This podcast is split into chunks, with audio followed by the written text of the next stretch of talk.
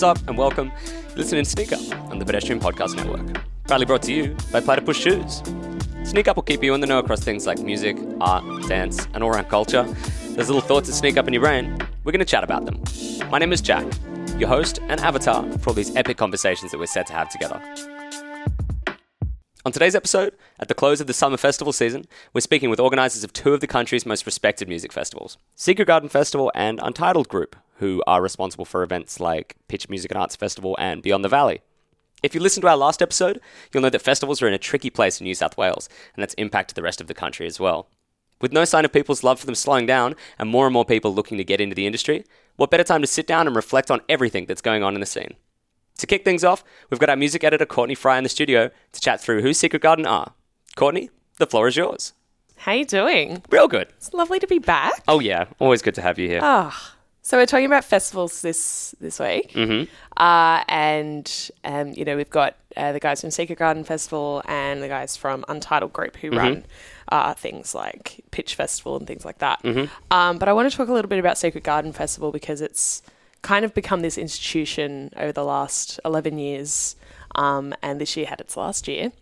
Uh, it was its whole mantra was about like for mates by mates, so it was a very um, small capacity, so five thousand tops. Uh, was um, kind of the epitome, I guess, of a boutique line, uh, boutique festival.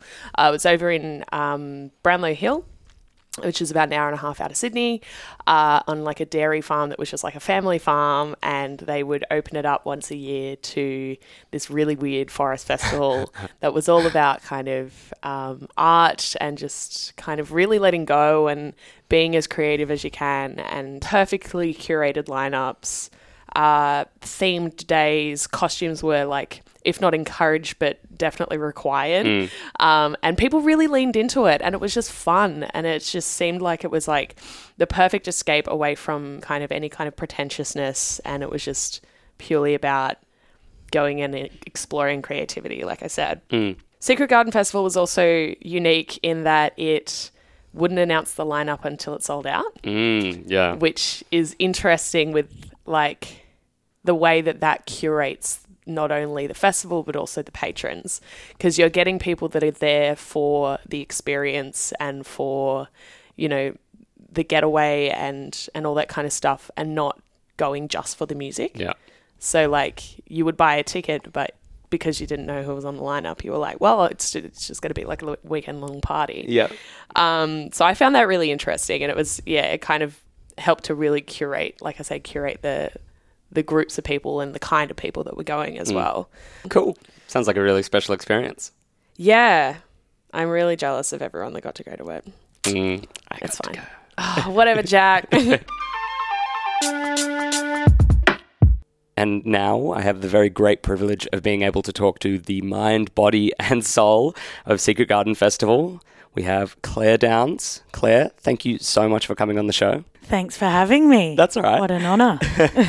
So I think um, something that everyone always wonders when they come to festivals, at least I did when I came to my first festival, is you know you, you're shocked like how did all this manage to come together? Um, can you give us a bit of a background on how Secret Garden came to be? So I was uh, 22 and uh, office manager, which is basically a glorified coffee runner Right. for a music management company where I met Matt Emsel. And he came downstairs one day and was like, Hey, I had an idea. What do you reckon about starting a festival together? And I was like, Yes, I would love that. And I got the perfect farm for it. And he was like, Let's do it. And um, we had no idea what we were doing. Uh, we I'd never run an event before, um, but obviously hugely passionate about festivals, live music, um, parties. Yeah. And so we gathered all our creative friends um, and our uh, anybody with a vague skill. Like one of my friends is um, work experience kid at Big Day Out, so she was like, of course, head of operations. You know, it was Yeah, that kind yeah. of sh- Any kind of show- experience, yeah. any kind of experience. Um, and we cobbled together the first Secret Garden. Cool. What was um what was the moment that sort of made you realize that doing Secret Garden year on year was something that was going to happen for you? Like, did did, was it ever a conscious thought, or was it just, oh, this is obviously going to happen for a long time? Yeah, I think it was obvious it was going to happen. Like, I, it's you know, it's um, obviously it's it's done, and it's extremely sad. Um, it became a um, part of my identity and and uh, and a limb. Like it was really a limb, and so from day dot, as soon as we were organising it, I, I finally not that I was extremely lost, but I definitely found my place in the world, and it was just the greatest labour of love. Like I was just so in love with that festival, still am, and all my friends that worked on it, deep, you know, just a deep love of that that festival and what what that did for, you know, the residual things off it, the friendships and um, everything. So yeah, there, there was no question that it was ever gonna. Um, it was, uh, you know, it was ever going to slow down. Um, but of obviously it has now, and it came to a very natural close. Um, yeah. Can we talk about that for a second? I mean, I know you guys released a statement when it ended, but can you give us another rundown on why you decided to finish it up? So I'm uh, 33 now, um, and we were at it for 11 years, and every year was really different from a from a um, creative and management point of view. Like we always um, had these big th- problems to solve after each year, and I I got really excited about fixing those problems and making it the best we ever could make it. And I think over the past three years, it was uh, like three years ago, we absolutely nailed it. And it was just a, you know, from a management point of view, creative point of view, punter point of view, it just was awesome. And then the following year, same again. And then this year was the same again. Like it was as good as it was going to be. And, um, and so the, the obviously for me personally the challenge sort of um, of of having these big problems to solve had gone. Um, we creatively um, had peaked. And I just didn't know where else to take it. Um, and all my friends that um, all my friends work on it. We are all 150 of us are all really good mates, and we um, we it, you know all of them have been on the team for some of them for the entire time, most of them five to seven years. So with with us, you know, sort of peaking out, um, the challenge sort of gone, and me sort of being on a bit of a um, you know, rolling it out again and again, and uh, the fear of the team, you know, getting to an age where they're like, sorry, you know, works too, whatever. Um, it, it felt like the perfect time to go rather than flog the dead horse. Perfect time to go. We've, we're at our peak, and to, uh, like as we said in that statement, drop the mic and say 11 and out, and just you know, leave while the party's good. I really, you know, there's obviously a grim festival landscape out there uh, in Australia where um, festivals have fallen apart because of things out of their control. And uh, I didn't want to be part of that. And I also didn't want to be flogging it until, you know, um, the audience isn't there anymore. Sm- It's a, it's it's just a really powerful and um, empowered move to go. We did it. We nailed it. That was unreal. Twenties, our twenties was well spent. Let's go out with a bang, which we did. It was by far my favourite year this year, and um, and leave on a high. That's so perfect. I mean, it's so so often that so many events just flog it and no one's really enjoying it as much anymore, but that's something that everyone's going to remember so fondly. Yeah, I think so. I hope so. Yeah, no, definitely. Clare, I've been tons of times and I, I remember it so fondly all the time. Yay. Uh, so um, that is something that you always set out to do, but it's become such a core of what Secret Garden was. How do you think that that sets you apart from a lot of other festivals? Well, you can never punch a guy in a banana costume. don't you think? Case in point. So that that was always our thing. Like whenever we talked to anybody about worried about mass gathering or whatever, it was like you can never punch a guy in a banana costume, and so we never had a single fight at Secret Garden in the eleven years. It it it changes. It, it changes behaviour to being silly and fun, and there there isn't um, in most cases, there's no sort of vanity or um, immediately it puts everybody on the back foot in a great way. Mm.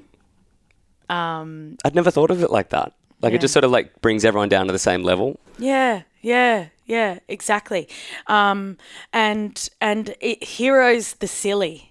and rather than at potentially some other festivals where it's all about how good your body, your summer body looks, um, and that heroes the the vain or the yeah the vain and the ego. This Secret Garden silly, and so the more stupid you are, the more the crowd's gonna love you. Yeah. and and that's a wonderful thing because I'm all into the silly. Oh, likewise. That's really special. Um, so, if you could describe Australia's music scene at the moment in one word, what would it be and why? Uh, I would describe Australia's music scene as determined Why is that? because there have been a lot of roadblocks put up that the music industry has had to fight really hard against and it is continuing to fight. I mean, obviously, New South Wales in particular is fighting such a good fight, and the passion hasn't gone. Um, it is so determined um, to to win, and it will. And I thought a lot faster than it has. Um, obviously, there's still a fight ahead, but the the the determination of um, the punters as well as as well as the industry is um, is is unrelenting. It's it's it's it's going to fight it until it gets its way, and I'm extremely proud of the the people that I have worked with um, to to make that happen, and the ones that are leading the charge are just incredible. Yeah. Yeah, it's very impressive. It's like a diamond under a lot of pressure. Yeah, exactly. Uh, and so, I guess, following off the back of that, what does the future of Aussie music festivals look like to you? There is nothing like some of the people, uh, some of the promoters I've met in that they're seriously smart, like crazy smart. They're sensible, hardworking, intelligent, and uh, of course, because they run these festivals, powerful. That whilst I'm disappointed with what happened in the New South Wales election, I have no doubt that these people are gonna make it right and get the industry to where it needs to be. And, you know, um, it's not like, oh, regulation's bad and fes- let festivals do what they want. I think it's a collaborative process.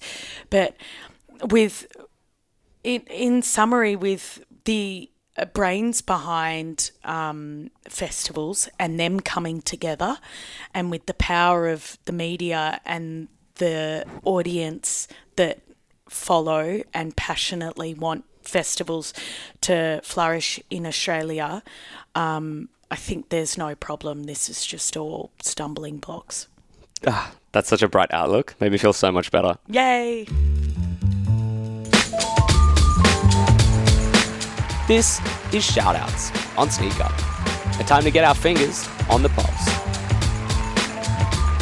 Whoa. Uh, okay, so I hmm. reckon my shout out mm-hmm.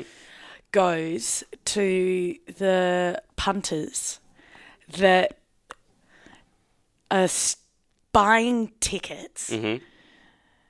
going to festivals, going to gigs, passionately loving what um, is on offer here in Australia, and to keep going and to keep on asking your mates to go with you. Um, I've had some of the best times over the past four years at parties and festivals and at gigs. Um, and despite the climate um, being tricky, uh, it it hasn't actually stopped me from having fun. And I know I'm I'm always in rooms and in front of stages with thousands of others who agree with me. Um, so shout out to them and keep going.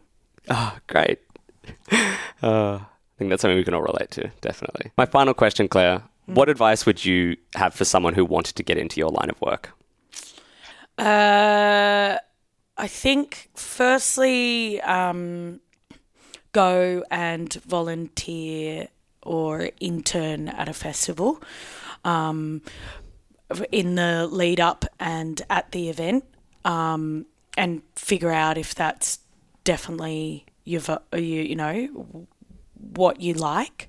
Um, and then uh, without delay, start running parties. Don't learn too much. I think the beauty of me getting into it um, was that I knew nothing and was already in it and passionately in love before I knew what a what a major job it is. Um, so get started straight away. Start hosting parties, um, and also uh, plan conservatively. Don't spend too much money. Um, keep it small. Keep the ticket allocation small. Slowly grow an interest, and then uh, and then yeah, go big time.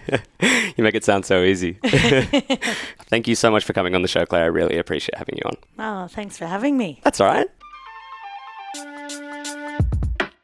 We're back with Courtney, and in this half of the show, we're talking to Tom Caw, part of Victorian based promoters and organisers Untitled Group. Can you give us a bit of a background on who they are and what they do, Courtney?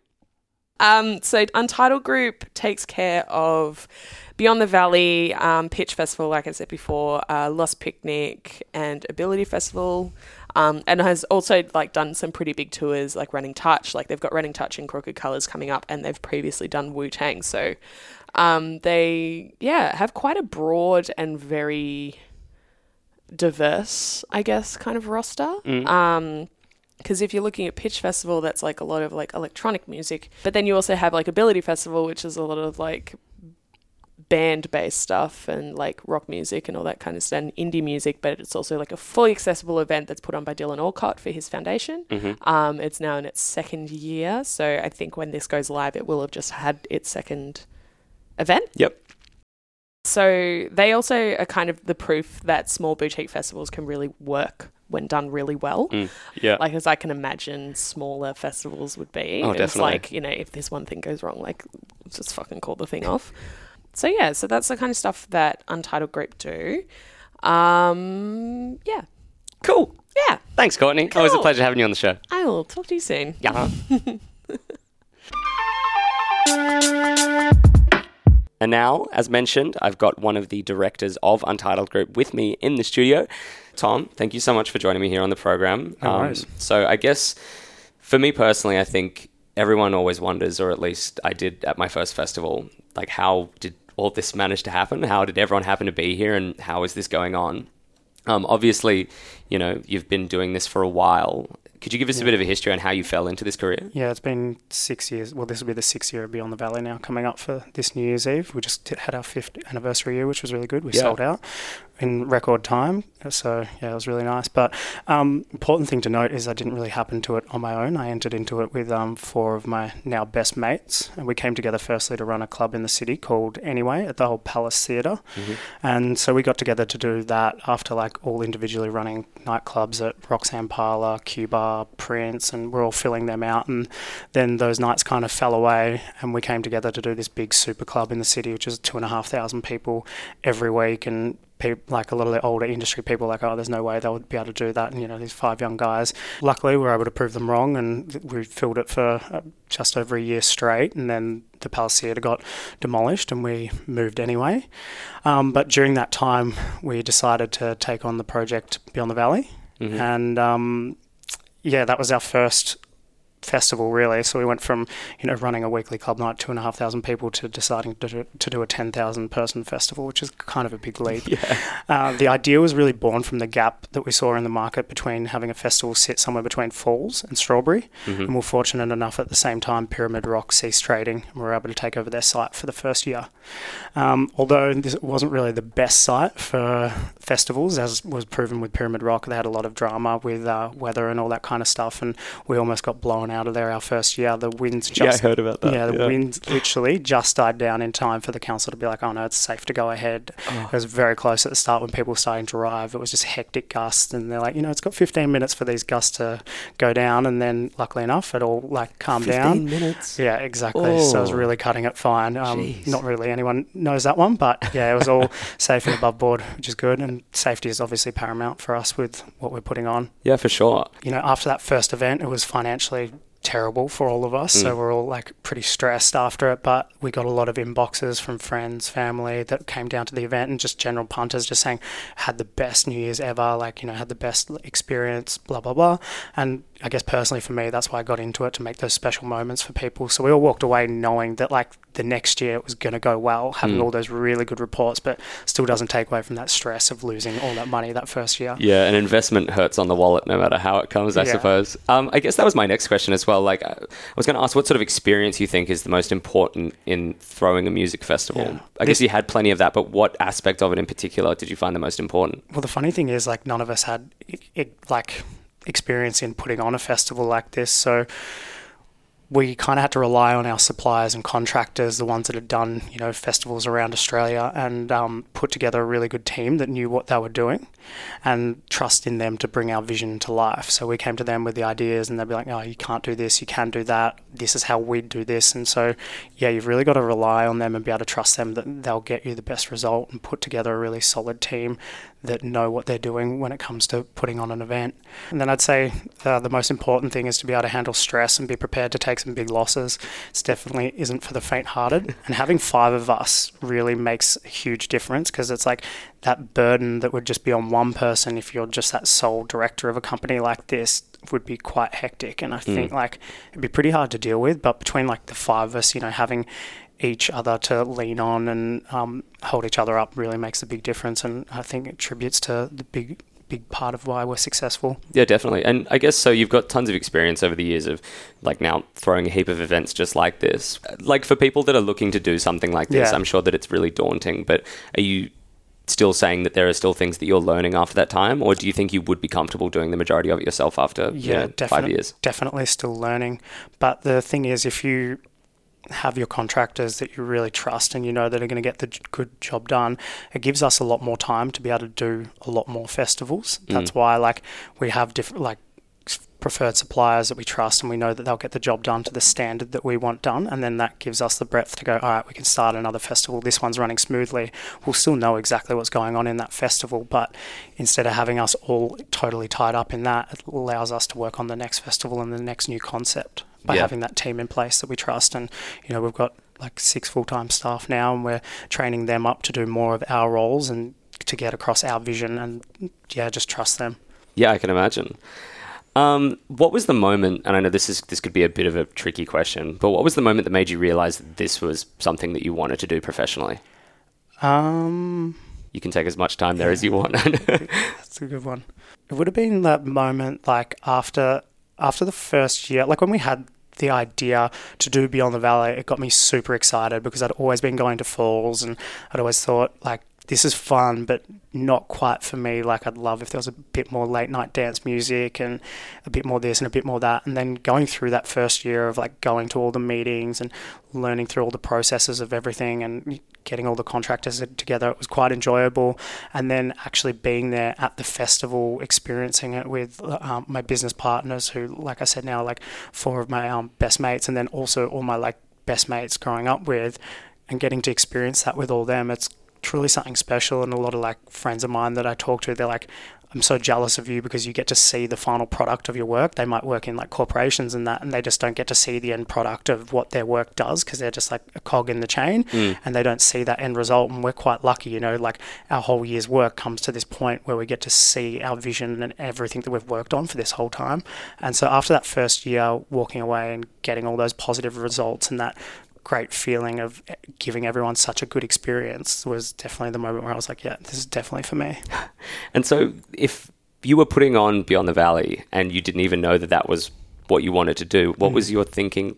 Like when you were putting it on, you were like, "What? What did you think was after that?"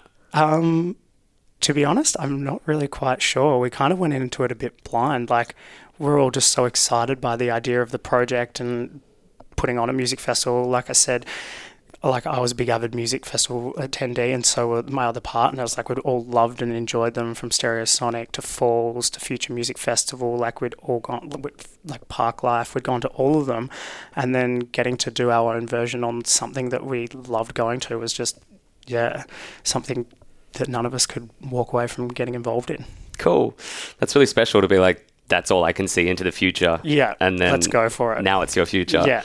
Uh, uh, cool. So, I mean, another thing that I found, and I would say that this is pretty true to a lot of Australian festivals. Yeah, I'd say that and Beyond the Valley have this in particular, would be that you attract some really great, like, experimentation, I would say, particularly in people's costumes and in the way they act. Yep. There's like a really strong sense of humor that carries across all of those festivals.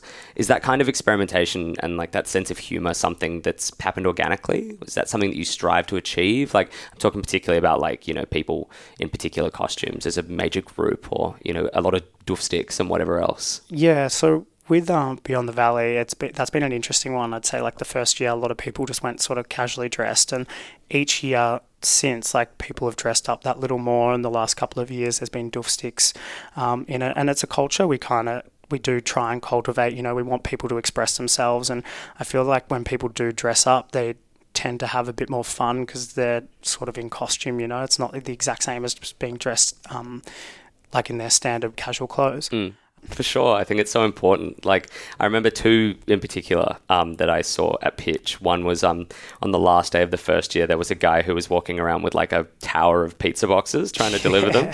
Just Steve. Yeah, just Steve. That was it. And then um, and then last year there was like a group of people playing tennis at DJ Tennis on Yeah, Monday. I saw that. Um, have you got any favorite costumes? There was uh, in the second year there was a group of like 15, 20 people dressed up as like full on Ro- Roman legionnaires. Oh, And it, like the detail that they all went to was just crazy. Like the shields, the ornaments, and everything was just awesome.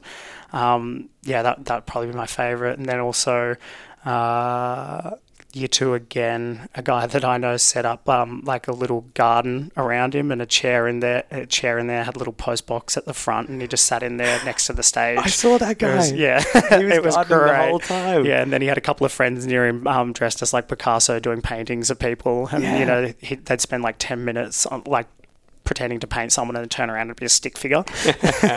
so funny. I, yeah, it's just great when people you know bring that special little bit, you know, their own little addition to the festival. You know, they bring that little bit of something to it instead sure. of just taking from it, you know, adding to the experience for mm. everyone else. Because it's not like, you know, they're getting anything major out of doing that.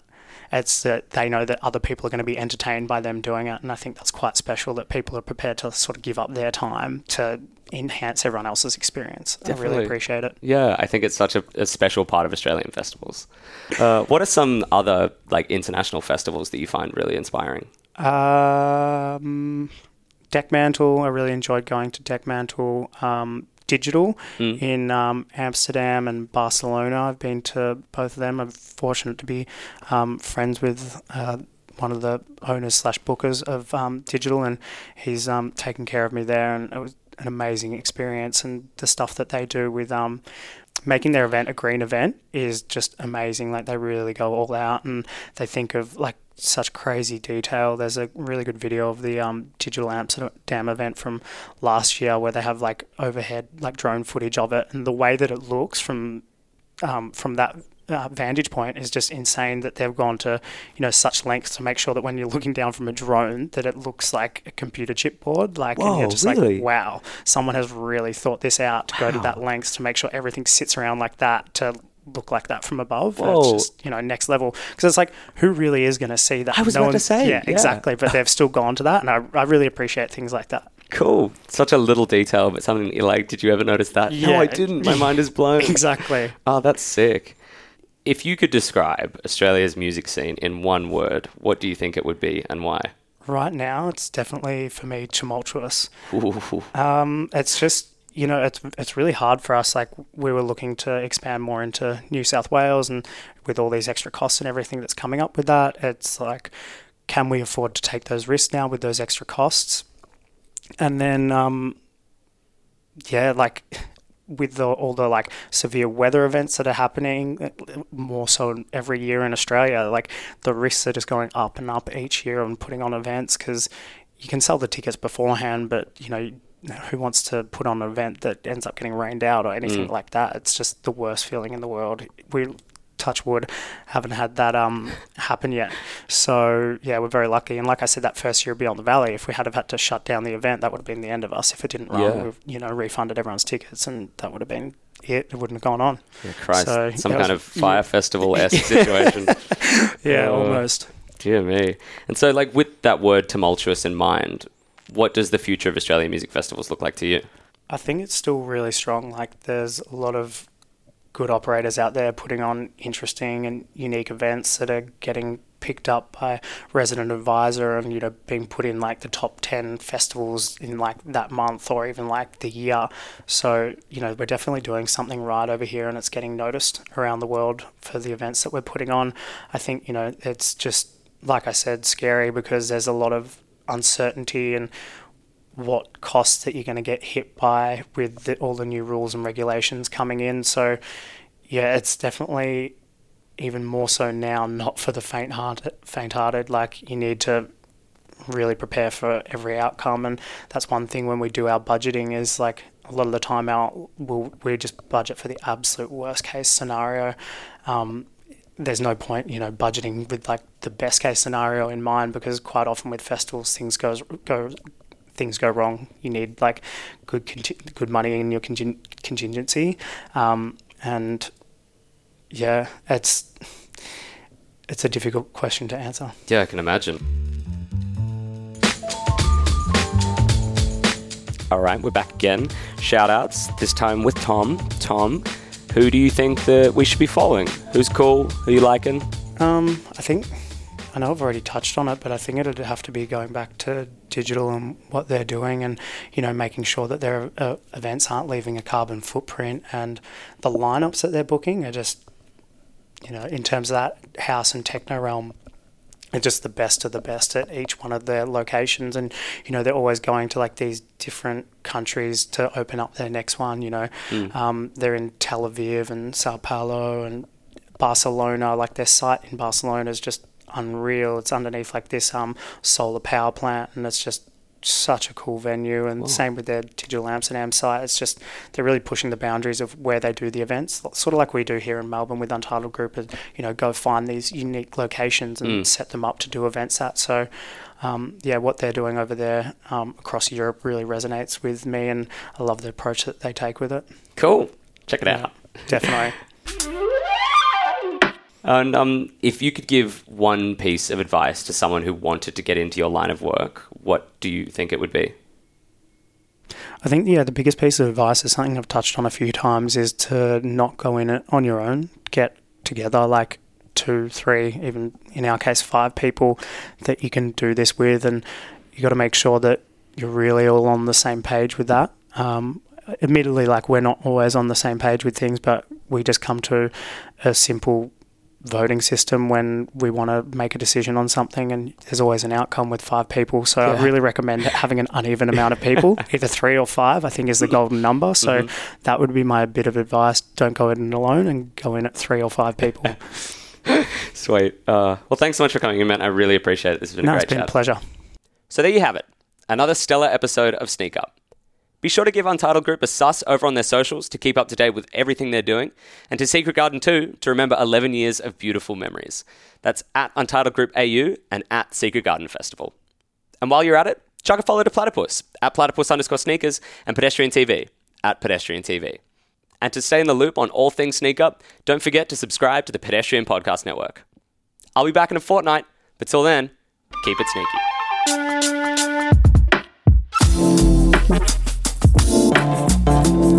Network.